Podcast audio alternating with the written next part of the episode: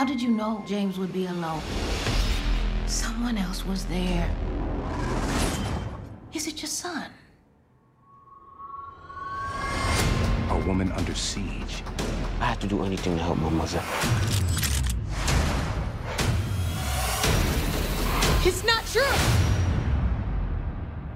Does that mean we have a deal? I need to know everything you know about Tariq St. Patrick. How are you, Jeffrey? What's going on? Can I call you Method Man? Is that is that appropriate, or what would you like me to call? You call me Method Man. That's awesome, man. You know, dude, you are a legend. I've been a critic for 25 years. I was at the How, How High Junket, and, and I'm telling you, among critics, that was an unforgettable day. We still talk about it to this day, which is very hard to do among film critics. So, Man, I bet. it's come full circle. It's been a long time since I sat in front of you. Thank you. Well, you know, you play a fame-hungry lawyer in uh, Power uh, Book Two Ghost. Did you ever think you would ever accept such a role to be a lawyer? Um, challenging, sure. Uh, 20 years ago, probably not. Um, but uh, I've done the groundwork, the work to get to a place where I can play a lawyer. And I'm just glad that the people at Lionsgate, Starz, and Courtney herself trust me enough with this material to let me explore it.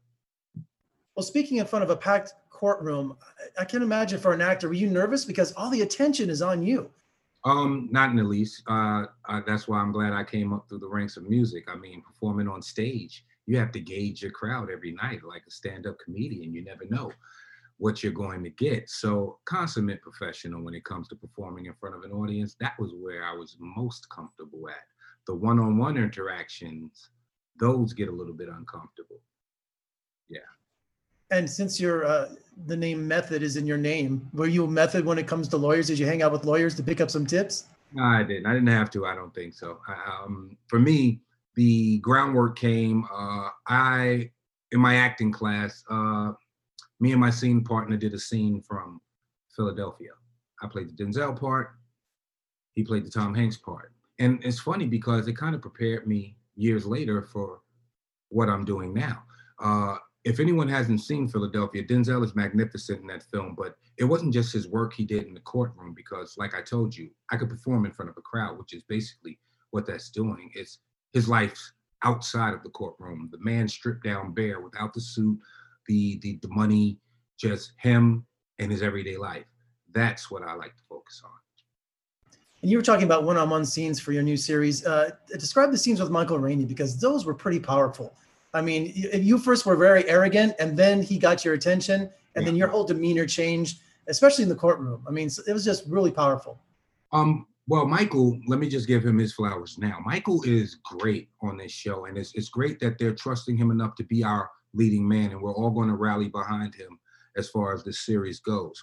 Um, working with him, I mean, I knew already. I mean, if he's going to head this series, he's got to have the chops to hold it down. And I think he did an excellent job, but our relationship does start off kind of, uh, you know, counsel client because that's the professional way to do it. A lawyer doesn't get that attached. Honestly, I don't want to talk to you until you can pay my fee.